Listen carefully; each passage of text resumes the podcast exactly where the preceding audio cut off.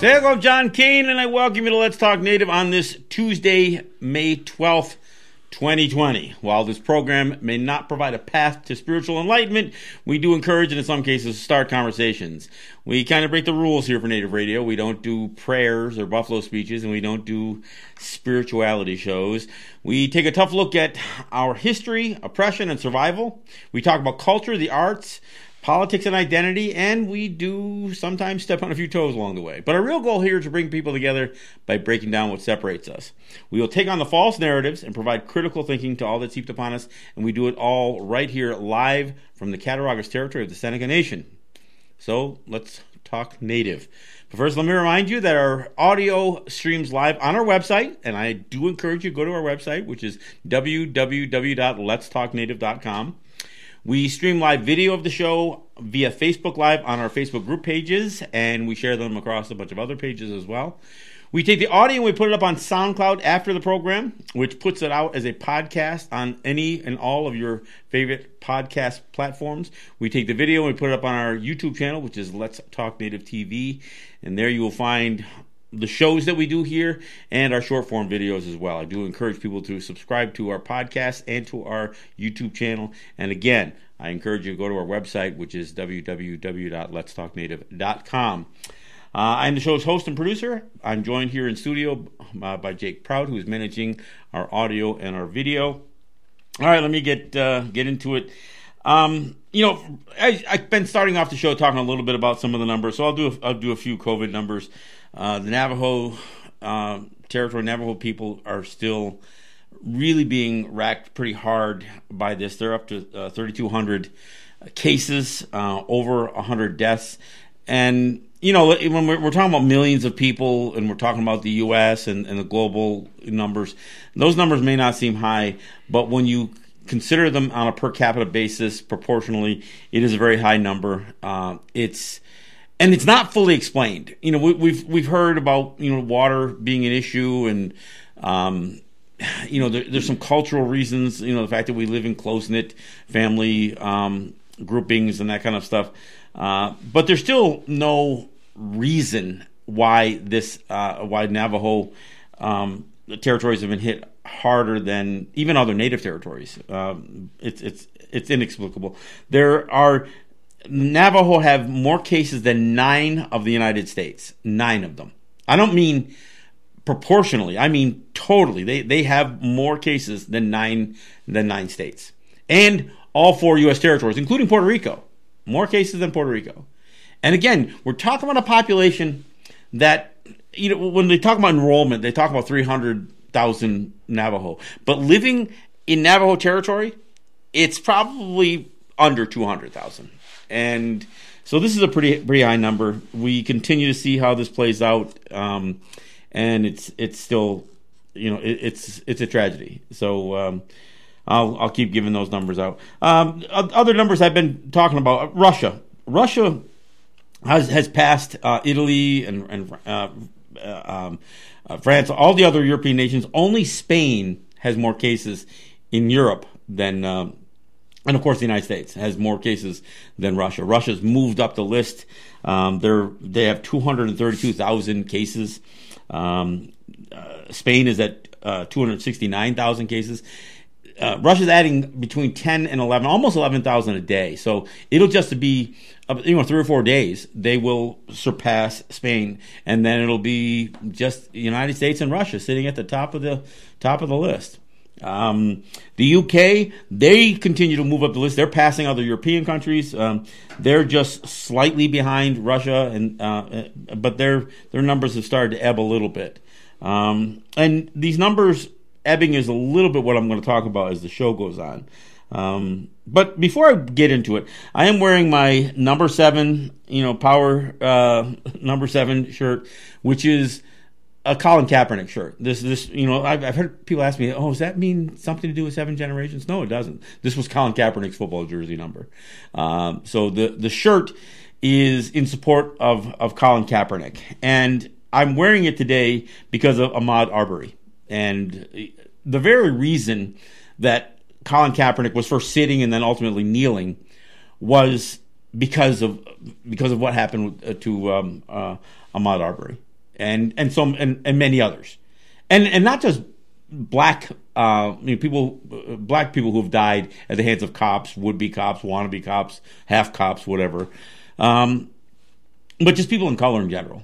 And you know, I was one, I was one of the first who was you know, saying before Colin Kaepernick was even kneeling, he was sitting, and I said, "Look, I'll, I sit with Kaepernick as I stand with Standing Rock." I mean, that's how far back this goes to when Standing Rock was was just cranking up. So, yeah, I was among the ones saying again before before Kaepernick started taking a knee, he was just sitting, and and I said, "Look, I'll sit with Kaepernick and I'll stand with Standing Rock," and you know, uh, Kaepernick's uh, protest, if that's what you you know people still refer to it as that his demonstration was for the very reason um, that that's in the news again today with uh, um, with Ahmaud Arbery, and you know, so I wanted to express my support for the family, for the cause.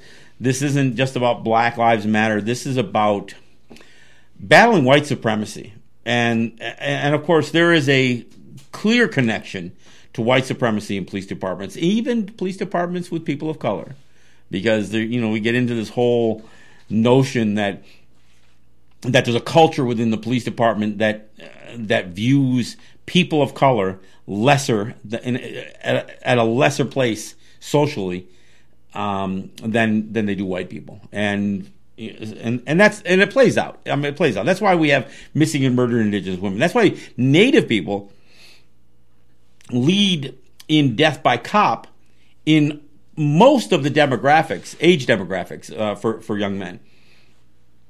I think it's only the 16 to 22 or 16 to 20 age group that Native people on a per capita basis. Now I'm talking about because and I always feel like I got to clarify this, but make no mistake about it. More white people are killed by cops than anybody, and why? Because there's more white people.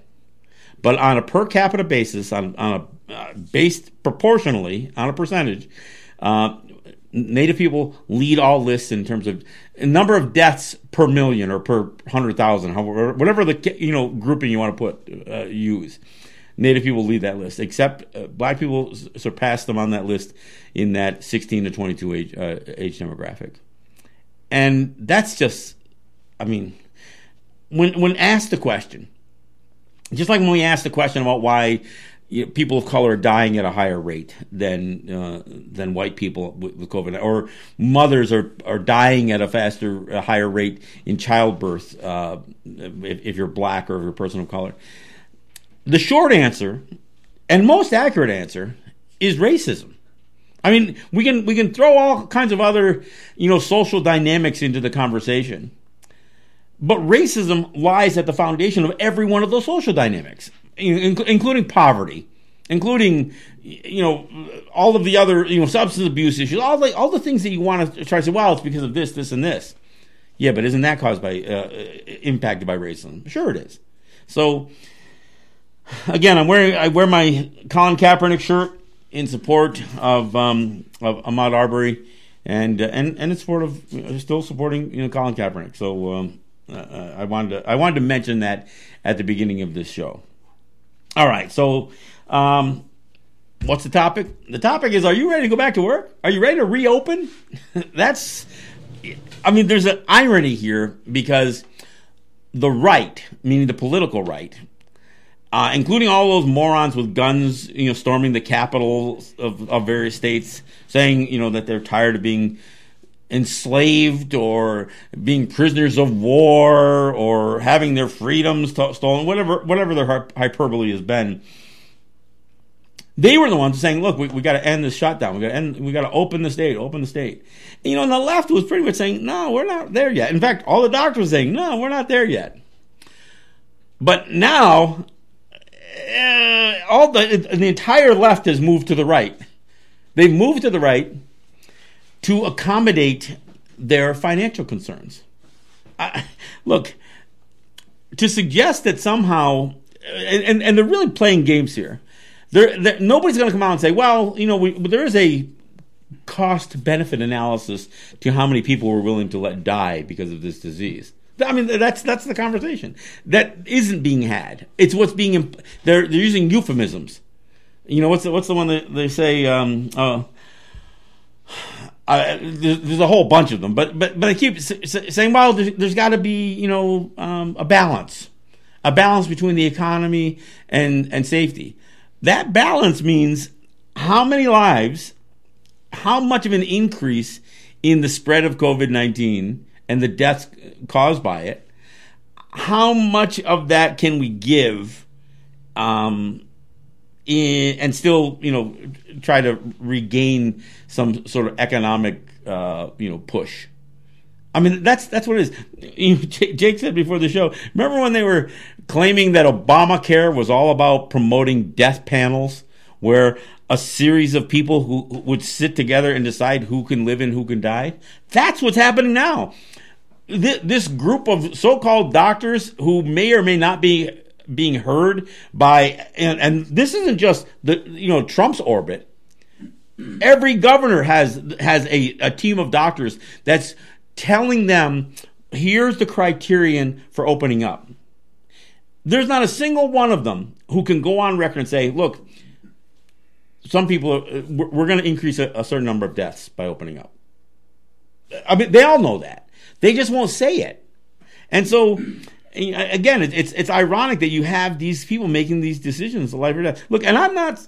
I, look, I still have my own mixed feelings about the strategy that was employed in the first place, especially when you consider 30% of all the people who've died, 50% in New Jersey, but 30 people of all the people who've died in the United States were in nursing homes. I mean, how could that group have not? How could they have not been quarantined? If you could have reduced the number by 30%, if you could have nipped this thing from, from entering into nursing homes, I mean, that's, that is absurd to me. And, you know, and that has nothing to do with social distancing, really. I mean, you could have just quarantined nursing homes, made sure that staff wasn't, you know, bringing the, the disease in. I mean, I, I don't know. The, some of this stuff is bizarre to me. But again, the question is, are, are you ready? Uh, because ready or not, I, you know, all you people who who've been collecting unemployment and and and in many in some ways financially doing just as well not working as when you were working. Uh, well, now you're not going to have a choice because once they start opening, you're not going to say, you know, I'm still not ready. I'm going to stay home and collect unemployment. They're going to say, no, you're not. no, you're not. Once we throw that switch, you've got to go back to work. Yeah, we don't care how safe you feel. We're going to tell you how safe you have to feel. So, so here's the deal. In New York State, there are three districts, and, and, and it's not just counties. This is districts of New York, and they've got nine, I think, nine or ten districts in New York. They've they've chopped it up, and and like uh, the Western District has five counties. Predominantly, it's Erie County and Niagara County. Those are the two bigger ones. But you've got, but there's three districts that, according to Cuomo and his you know his, his staff, have met a the criterion to go to phase one reopening. Now, those three districts are the Southern Tier, and it does include the Allegany Territory. That's in the Southern Tier. So the Southern Tier, uh, Finger Lakes. Now, Finger Lakes includes the areas around the Finger Lakes: Keuka Lake, Seneca Lake, uh, Atlas. You know, all all of those. Uh, again, the Finger Lakes from Rochester, you know, essentially down to the Southern Tier. That includes um, where del Lago Casino is and um, Finger Lakes uh, Racino, their, their, their racetrack casino. And the third region is uh, is Mohawk Valley, which is like the other side of you know Utica, like Fonda, along the thruway between Albany and, and say Utica or something like that. So those are the three regions that phase one. Now, when you look at the, the news associated with this, it doesn't tell you what can open. It, it gives you some generalities about what's going to open in phase one. It, not all the specifics. So it, it's a little bit hard to know yet. But those three districts of New York, and these are the only three, are ready to um, to reopen. And th- like I said, there is implication here because once these things are no longer you know, within uh, are, are calling for a shutdown or stay at home, that means you now when you stay at home, you're staying at home. You know that's on you. You know you're not going to stay at home and collect unemployment unless, unless you don't have a job to go back to. So so there we have it. I mean, it, it, whether you like it or not, whether you're ready or not, whether you're comfortable or not, there are pe- people in dis- in decision making positions that are going to decide whether you know these these regions open up, uh, or or when these regions open up. Now, of course, a phase one opening does have a caveat to it. If they open up these three regions and they start to see a spike in in cases or and or hospitalizations or deaths. I mean, there's a, a, a number of metrics they're using to measure this thing. They may scale back and, and, and close. But, but it's no longer going to be the state doing it. Now it's the region by region, I, I think, that gets to, to make the call. Not county by county. You know, and I got to be clear there because there's a you can see a little bit of a tension growing in in the western New York district because Erie County doesn't seem to be making you know uh, reaching those milestones for for reopening. But other counties, like Niagara County, for instance, they they're saying, yeah, we're we're in good good shape. We're we're ready to reopen, but they can't because they're part of the Western New York region. So now there's tensions between counties because some counties are saying, look, I, we're, we're being closed down because of Erie County. Well, yeah, but you're part of that same region. But that, anyway, that's that's what's going on with this thing. Now, of course, the big question, you know, and, and I mentioned del Lago, does have to do with gaming when does gaming open up? And and it's a little unclear because when you read the the news and and the um, the releases that came out of the state, they don't mention gaming specifically. And I went on del Lago's website, and I even went on Seneca Allegany's website, and I haven't talked to any Seneca Nation officials, but but clearly, opening up gaming is is something that's coming. Now, from a Seneca Nation standpoint, let's you know I've, I've mentioned it before, but let's be clear here gaming is the number one source of public finance for the Seneca Nation. And there's a lot at stake here. I mean, yes, the, the Seneca people get annuities. They, they get a check monthly based on the gaming corporations, um, essentially what the rent that they pay essentially to the to the Seneca Nation. So it's like a lease payment, I guess. Um, but it's based on gaming and and and obviously gaming being open. And that's starting to, you know, having you know two two and a half months or however many weeks it's been now since uh, March fifteenth, I guess, two months uh, shut down. It doesn't take long to go through whatever, you know, whatever money you've had stockpiled or saved up. It, it doesn't take long to go through it, and so the the Seneca Nation obviously needs to to open back up, but of course they've got to open up and make money. And so if they open back up and there's no and nobody comes, then then now you're you're now you're you're burning even more revenue away. And of course, the state's got to be in the same place. I mean, I think about del Lago uh, Casino. This is a casino that wasn't very successful. It uh, it was it, it, couldn't make enough money to pay its debt service. So I don't know. I mean, I don't know how these the state licensed gaming operations that were already somewhat marginal, how they are uh, making it through this last couple of months. Um, obviously, they probably bought some time with with their debt service and that kind of thing. But if I mean, the, the, because the calculus here is when you open back up, do you go back to making money right away? I mean, how long how long is that ramp up period before you st- before the revenue starts to um, be enough to to justify? Because let, here's what's going to happen: you're you're going to have increased staff. You're going to have to have um, uh, some of the seats restricted to, to for social distancing. You're going to have to have downtime to clean machines and stuff like that. There's probably going to be. Uh, I've seen some pictures from Vegas that have like plexiglass plexiglass uh, partitions by every seat, um, whether it's at a slot, you know, at slot machines or whether it's at table games. It's going to be a, a different animal, and so what is that going to impact? How's that going to impact? You know, uh, you know the, the patronage there. I we don't know. You know, we're we're in an area that it's uh, you know that we we nobody's ever been before. So it's going to be interesting to see how this thing plays out. And you know, part, the other thing with casinos is there's usually entertainment venues. Um, I can see the gaming coming back, but I can see the entertainment not coming back for a while because then now you're sitting there to watch a concert or a show. I don't see that happening for a while. So there is. This is going to be. Uh, this is going to be interesting. I mean, and and of course, the state's going to open up uh, and their their gaming facilities, the state license facilities, del Lago, the the the Racinos, uh, the Senecas will have a one of their casinos will be in an area that the state has opened up, but the other two, where do they sit in limbo here? I mean, are they will they open up in defiance of of the rest of Western New York? I mean, there, there are other two casinos are in the Western New York district. Will they open up in advance of that? I, I doubt they will. Uh, but so they're they're essentially being held hostage, and these are two of their flagship. These are the two flagship uh, gaming operations. The Allegany, not not taking anything away from Allegany, but that is their their least profitable of their uh, of their three gaming facilities, and that's the one they're going to be opening up now. You could argue, well, if it opens up, they'll they'll draw from the crowds who who can't go anyplace else, and so you know maybe maybe it'll be a boon for for Seneca Allegany. Um, obviously there are are probably you know a number of people who want to go back to work. Uh, you know, as far as full disclosure here, my son works for uh, Seneca Gaming Authority, so he's anticipating being called back to work soon. He doesn't. He's not a casino staffer, but uh, but he works for the Gaming Authority.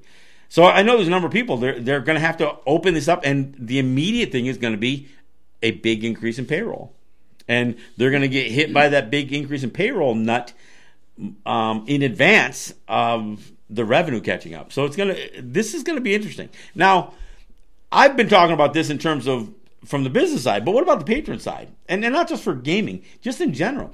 Where do many are where are many people sitting in terms of what are they prepared to do?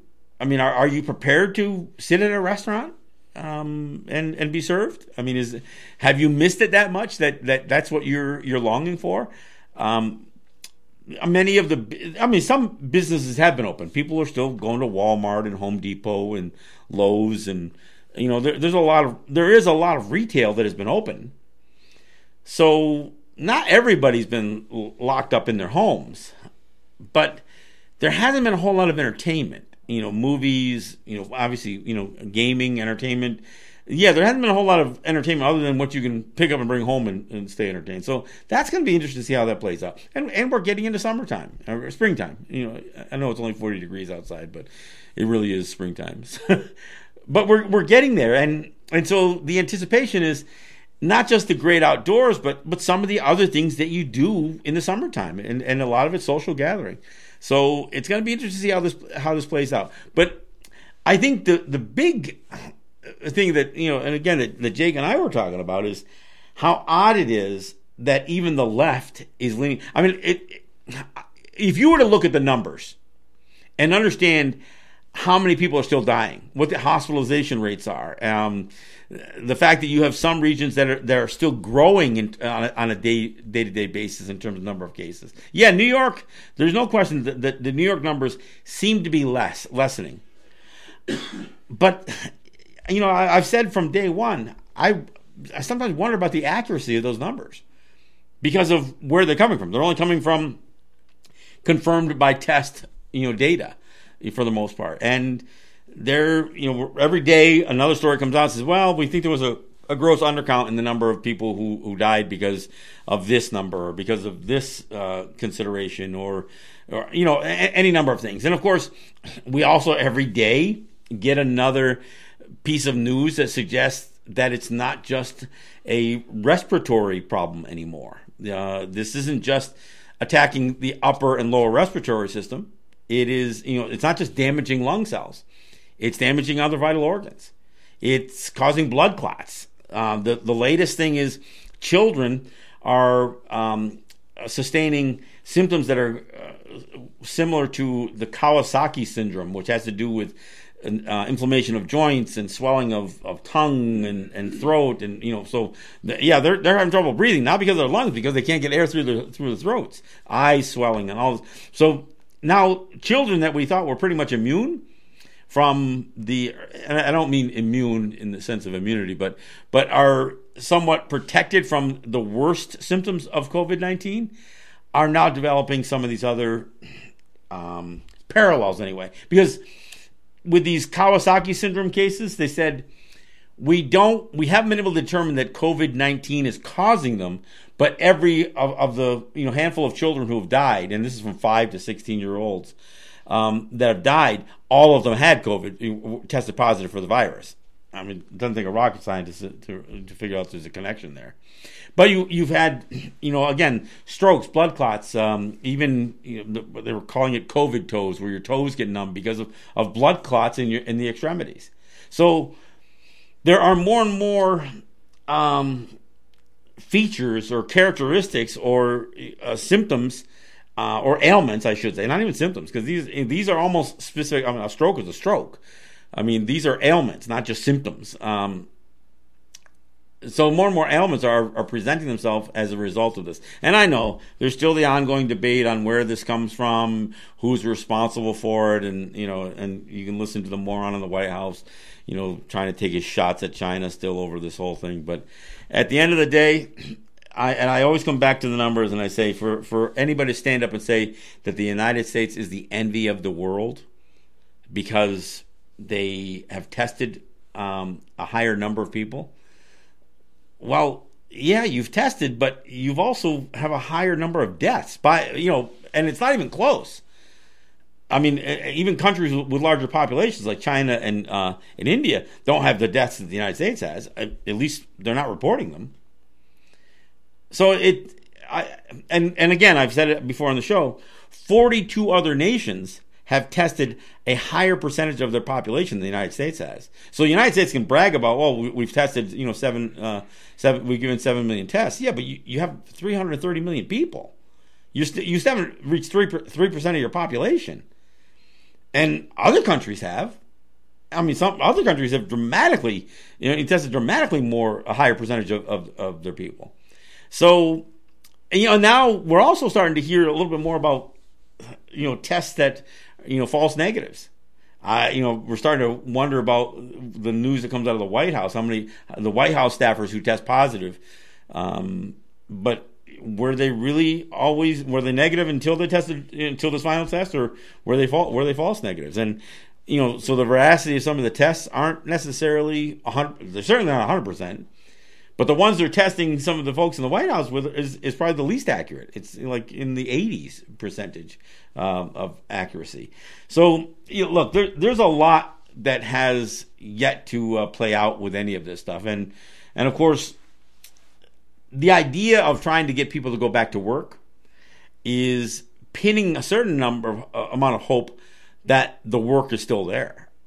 Um, there are companies that, that that have not and will not survive this. Even as they try to open up, there are companies that are probably thinking, all right, if another stimulus package comes and if I can get this much dollars and this much and this and this and, and I get the, the same work staff back and we can get up to our level of efficiencies, we, we can probably make a go.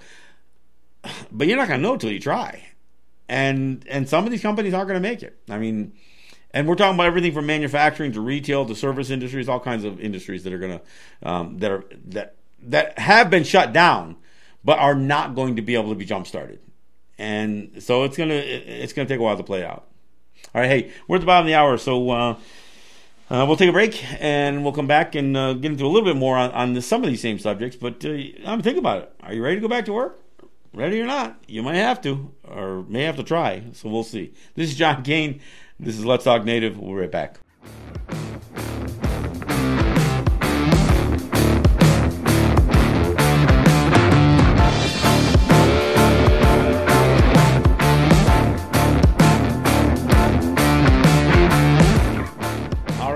Back. This is John Kane. This is Let's Talk Native. Um, look, I want to thank our sponsors. I want to thank Ross and Holly John and the RJE family of businesses, uh, the folks at Grand River Enterprises and Native Wholesale Supply, uh, Eric White and ERW Enterprises, and you know, look, any of you who, who from time to time drop a check in the mail or uh, take take some measure to support the show. And and support isn't just about helping us financially so we can buy more stuff. Um, there's there is that, but some of it is is just sharing the videos, sharing the the audio, the podcast, um, offering your comments, letting me know you're there, so we can, you know, look. I'm going to do this if there's 10 people watching or listening, or whether there's, uh, you know, 10,000. It's just, you know, um, I, have been doing this for, we're, we're in our, uh, we're in our 10th year, we're almost finishing up our 10th year here. So we're about to enter our 11th year. And I just think that somebody has to have these conversations because honestly, I always felt like if I can encourage a conversation that kind of leaves any connection to the show but continues on, then I've done then I've done my job. And when I do hear people say, you know, I learned something from your show, and it, it and it armed me to have the conversation um, that I had last week, or the or the, the conversation I'm going to have next week. I mean, that to me is part of why I do this show, why I do the New York show, and um, you know, we're gonna we're gonna keep doing it. But but it helps when when we get the support from you, the listener, whether you're supporting by spreading the word or whether you're supporting by eh, spreading the wealth. So uh, uh, again, I, I, appreciate those of you who um, support what we're doing here. Um, you know, a, a couple things. Um, before I get back to- totally on track, um, there's we're always seeing these battles play out, and even as we look at the possibility of opening back up, like like gaming, for instance. I mean, it, it we can't ignore the fact that the Seneca Nation is still in, in completely engaged in a battle with New York State. You know, I don't care how much popularity you know Cuomo gained during this COVID nineteen pandemic. Um, as far as we're concerned, he's still an ass, and and so are these other governors who are trying to squeeze money out of. I mean, we finally created a few places that we can generate some sort of economic uh, growth or stability, and we are literally literally being extorted by the states for for for gaming revenue. I mean, it's it's absurd, and and that's not the only place we we find ourselves at odds with the states. Um, we always have these battles on where the state feels their authority are, uh, where it lies, and you know, and some of what's playing out in, in South Dakota is another example of that. The governor in, in the, uh, South Dakota is literally trying to tell the native territories in South Dakota you cannot put check checkpoints. You can't question people, stop traffic, and question people coming onto your territory. I mean, it. I mean, this is absurd. I mean, there are places all over the world before you can open, walk into a building, an airport, a facility where where somebody checks your temperature, asks you if you have any symptoms, asks you what you know why you're going to where you're going. So the idea that that several of the native territories in South Dakota they put up checkpoints. And and I want to be clear here. I'm they're checkpoints. They're not blockades. They haven't bulldozed up the road. They've literally stopped people coming in and said, what, what's your business coming onto our territory? You know, have you had any symptoms? Where are you coming from? Where are you going to? How long will you be staying? These kinds of things. And the governor of South Dakota saying, I'm demanding that you take those down. Uh, there was even some suggestion that she was threatening to bring in the National Guard.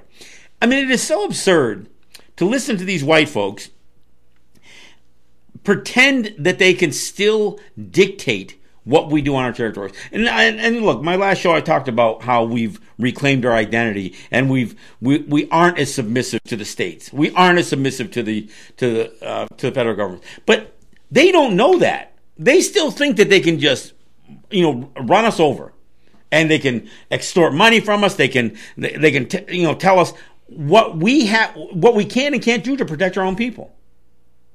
And, and look, this stuff is important.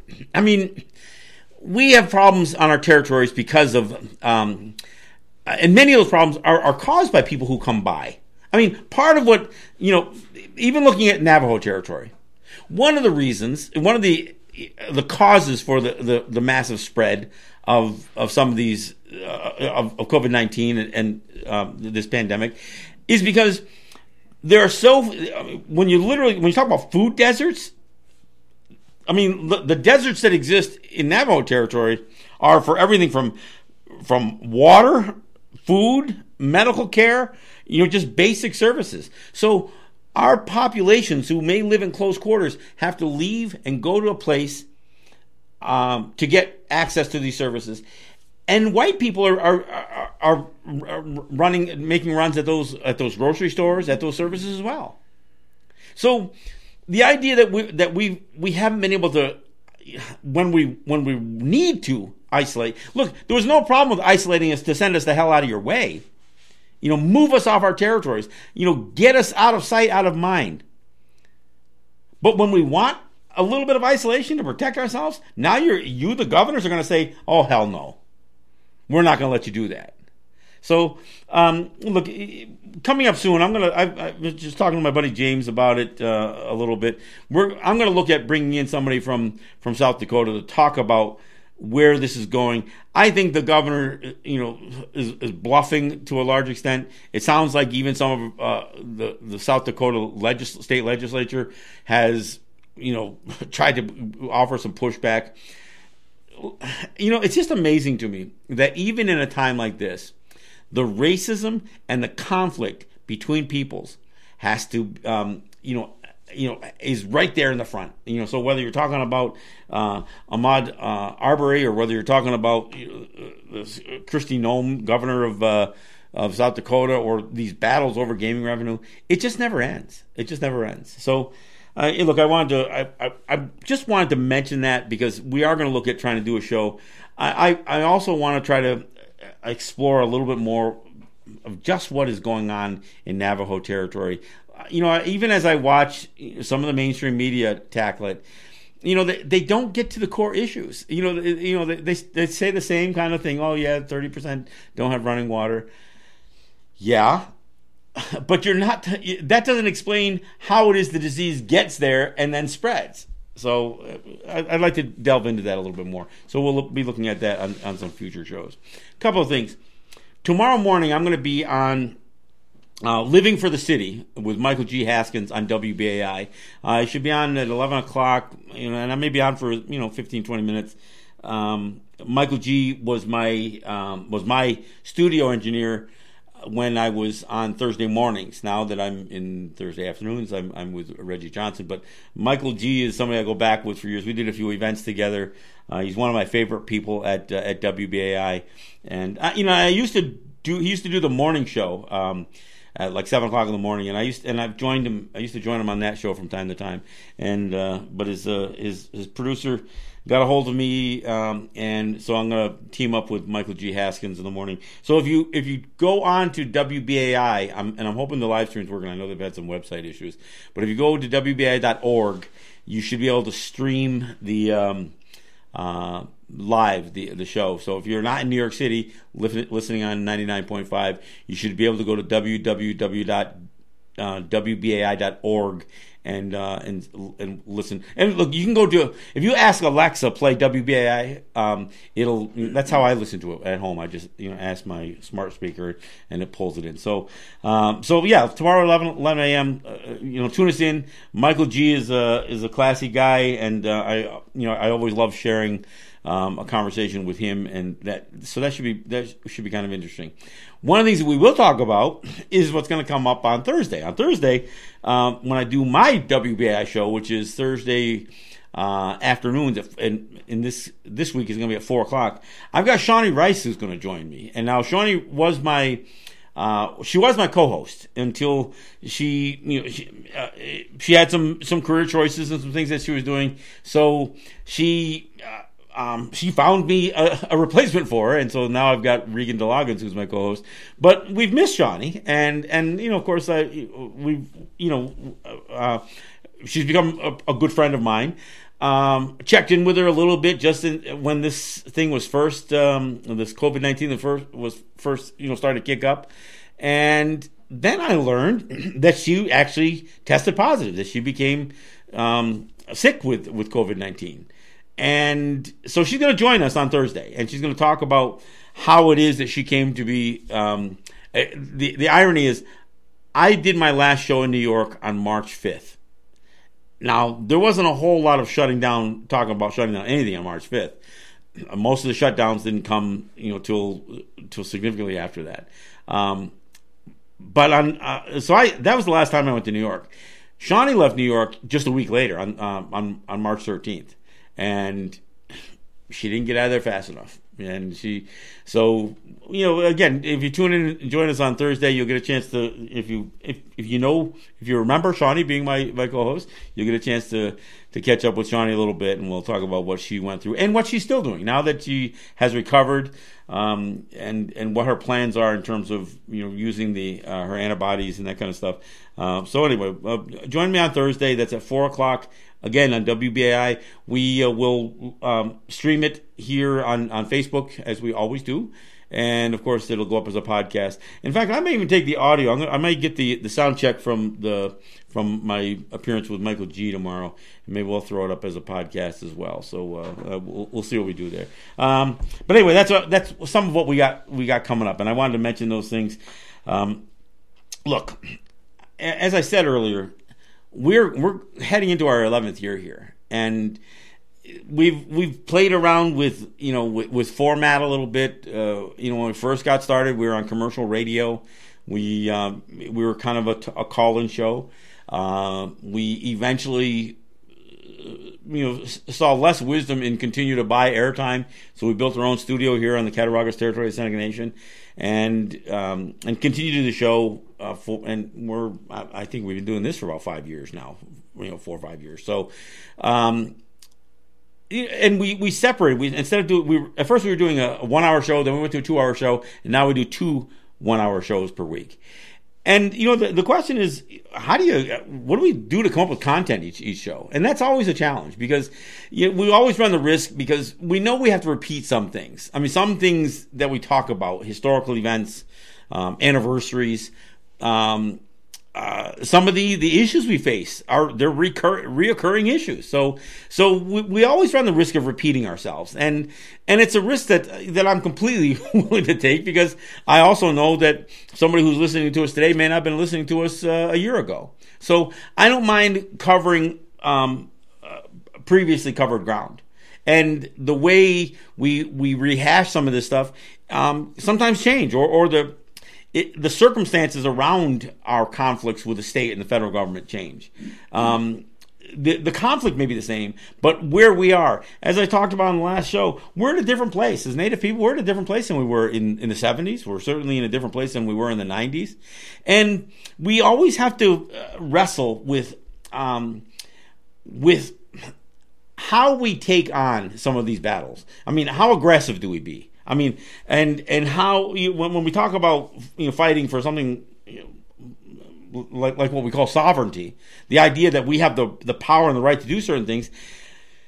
You know, there, there's a, a degree of absolutism that we have to temper sometimes. I mean, there are battles that are uh, we can fight them all um, and use you know every resource we can to fight on all fronts, or we pick and choose and and I think we we never concede a uh, you know a, a battlefront, but I think we do have to sometimes pick and choose the the ones that we're going to. Um, we're going, we're going to advance, and and that's part of the you know we, that's something that's a, an economic decision sometimes when it comes to what we're fighting for in terms of economic development. Gaming is one of those things that that we were persistent in. Uh, tobacco, another issue that we were we are always persistent in you know, I think we need to have some of that the same persistence as we take on other issues, social justice issues, economic development issues, um, environmental issues, and and and we start to see more and more of that. But it it isn't always easy to um, you know, I, I don't know to, to to present something fresh when some of these battles that we've been engaged in are just decades or, or in some cases centuries old. So, um, you know, again, I'm not, this isn't, isn't an apology. It's, it's, it's an explanation.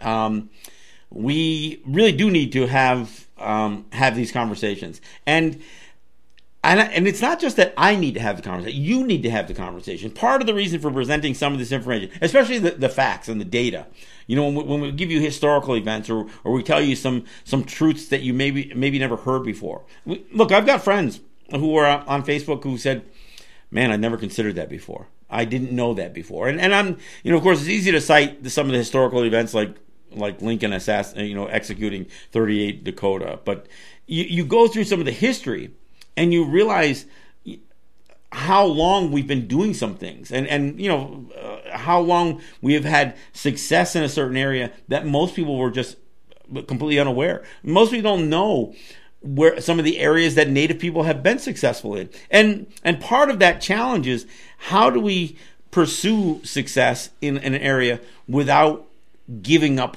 our identity? You know, so when we talk about becoming educated or, you know, getting into, you know, the medical profession or, or, or some sort of scientific field, you, how do we keep continue to carry something forward. I know as I do this show, as I do as I go to New York and I uh, do a show in, in the city, or if I as I give speaking engagements, I know that I'm not a skilled orator. I, I don't. I, I'm not coming up to a microphone to be a polished performer. For me, there's a passion in, in, in what I try to bring to the to the subject matter, but there's also an experience. Uh, you know, there are there are plenty of people who can stand up on a stage and talk about what they learned. But and and I've talked about this before. Real education comes from what you experience, not from what you read, not from what you what you think. You can reason something out and you can read something and remember it and you can and you can, you know, connect the dots. And and that's great. That's critical thinking. But until you apply some of that critical thinking to your experience and then you realize, huh, if you do this, this, and this, we get to a different place.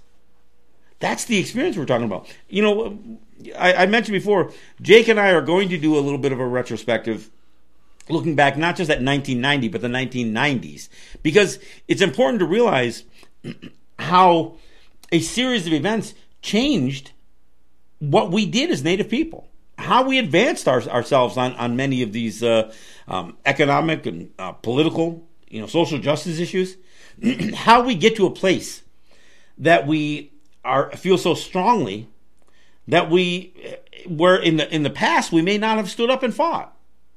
We may have just you know backed away. We, we hear this all the time. When, like even when we talk about the mascot issue. Oh, well, how come you weren't arguing about this thirty years ago? Yeah, we were. You just didn't hear us then. And so part of it is we, we have different tools at our disposal. We have this. We have social media. We have you know podcasts and uh, and, and, YouTube videos and and live streaming. We, we have social networking. We have all this, these tools that we never had before. We have the ability to get our voices out in ways that um, that we never had before. But we're also getting to a place where people are starting to listen a little bit more. Look, when there's a lot of things that I had to say ten years ago that that that completely fell on most people's ears, deaf ears, as I should say. I mean, they just no, they, they wouldn't hear it. And even today, look, there's a certain there's a, a uh, there's a number of people who um, might embrace the message that I deliver, but they're still troubled by the messenger for whatever reason. And, look, I, am not here to be a popular person. I'm here to to try to present a conversation on all of these issues. So whether we're talking about going back to work in in the face of a pandemic, and what does that mean? It, or whether we're talking about how we take the next steps fighting the state, or whether it's over taxation or gaming revenue, we need to have these conversations. And there are there's ignorance out there, but there's also willful ignorance. There, there's a there are people out there who simply don't want to even entertain our viewpoints on on a, on a full range of topics. It's, and and on a full range of topics that affect us. It's not like we're trying to, you know, uh, redesign the White House here. I, I don't. Frankly, you guys can elect whoever the hell you want to elect out there. But from my standpoint, from a native standpoint, I'm saying we always have to be prepared for the worst. We've got to be prepared for the for the fact that Donald Trump could, could win another four years. We also have to be prepared for the fact that, that Joe Biden could turn out to be as bad as Donald Trump as far as we're concerned. Because this isn't about right versus left. We've got a, a Democrat, uh, you know, uh, sitting there in Albany, or we don't, but the state does. They, uh, their governor's a Democrat, and and the president's a Republican. And you know what? They're they both are, are, are asses. And you know, so while some people might love some of these guys on some issues, whether you know, people think that Trump is good for business, which he isn't. But if they think that, or they like his position on, you know, on abortion or, or whatever the hell, you know, seems to attract you to this moron, or whether you you think you know Andrew Cuomo uh, ha- has attributes that you're drawn to, that's fine for you. But we as a, as a as a people who are trying to survive in an atmosphere that is still steeped in 200 years of oppression, we're going to have a different view on these guys. And and all we're saying is that you should at least understand where we're coming from. You don't have to buy into it. You don't have to you don't have to feel what we feel. You should just know that we feel it. And from the native standpoint, we have to be careful. I mean, because look, we are going to have some success uh, in a number of areas, but a lot of times that success does depend to a certain extent on the allies, the non-native allies that we have. Certainly, we need to unify and and stand together, which is very problematic all by itself. Look, we, we watched the whole Cayuga thing play out. Um, we we've seen dissension in so many territories over the years. Longhouse versus you know uh, elected systems, uh, even with Longhouse, Handsome Lake versus you know, Great Law. But community to community, we, you know, look, you know, political parties, whatever um, assimilated versus some that are probably a little less assimilated. There's a lot of tensions. But we, we need to make sure that we, we don't try to fight everybody on every issue. And and it's not to say we don't stand up. Uh, but I you know I, I, I do worry sometimes that that you know I don't want anybody to, to interpret everything I say as oh he hates Whitey because that's not that's not true. Uh, I hate white supremacy not all white people are white supremacists. Uh, but there there's an awful lot of tolerance for for racial bias amongst white people. So this is kind of the message. So you know, as we face conflicts, especially where we become the victim of of something because of because of a white man or or a system that is that is you know um, where racism is part of that system, whether it's the police or the justice department, or or whether it's just certain neighborhoods. We have to be we have to be better than them. So that means that we have to be more. Uh, I don't mean even more talking about diplomacy here. I'm saying that we have to be. We've got to make sure that we don't fall into the same um, trap that a white supremacist falls into, or or somebody who just hates people because of because of the oppression they experience experienced or or the intergenerational trauma that they've experienced. There's a lot of reason that we could resent white folks. And most of those reasons are pretty justifiable. But it doesn't mean we should take it out on everybody who's white. I think we do have to make sure that uh, we leave the door open for allies. We we have to always create the opportunity to have a conversation, even with the people we don't agree with, and whether that's another native person or whether it's a non-native person. Because the best thing that we can do is enlighten somebody. Now, I realize, you know, as I said earlier, there's a difference between uh, ignorance and willful ignorance. And you know, part of our challenge is to is to figure out who are the people that that we're wasting our time with, and who are the people that um, that as we bring them in, we we understand the role that they have is not to control our process as allies, but it's to, it's it's to educate the people that, that, that they are closest to. I'm not looking for white allies to come into our territories to run things. I'm not looking for white allies to to provide me even legal counsel or, or, or consultation or any of that stuff. What I'm looking for for white allies is, is to is to stand up to some of the white people who aren't our allies. So, I, I just felt like as I look at some of the tensions that we that we are constantly uh, experiencing, I think it's important that we we don't lose sight of who we are and the people who perhaps we can rely on some help from. I'm not saying I'm not asking for for you know for charity here, but I think there are people within the non-native communities, black, you know, uh, white, Europeans, you know, wherever. I think there are people who who are interested in in understanding a little bit where we come from. And I don't mind educating them, but but again, I want to make it clear. I'm not looking to. Uh, uh, uh, this isn't missionary work. I'm not looking to, to gain followers or or to bring people in. No, it's it's just you know educating. It's about education. So uh, again, I want to remind people tomorrow morning, 11 a.m. I'll be on uh, WBAI. You can go to WBAI.org. Um, and you can catch uh, catch me on with Michael G. Haskins and uh, Living for the City. Uh, on Thursday, we will be back uh, here in studio, and we will be doing um, Let's Talk. Regan de Loggans, my co-host, and I, we're going to welcome back Shawnee Rice, our my previous my previous co-host, and we're going to talk about her experience going through as a young person being um, uh, infected by COVID nineteen, uh, what she experienced, what she went through physically, and, uh, and where she's at now. So that that should be an interesting story. Um, you know, again, I want to I want to thank you guys for listening and uh, and sharing some of the the conversations that we have here. Um, we'll see you back here Thursday, and then again on Saturday. This is John Kane, and this is Let's Talk Native. Nyaweh.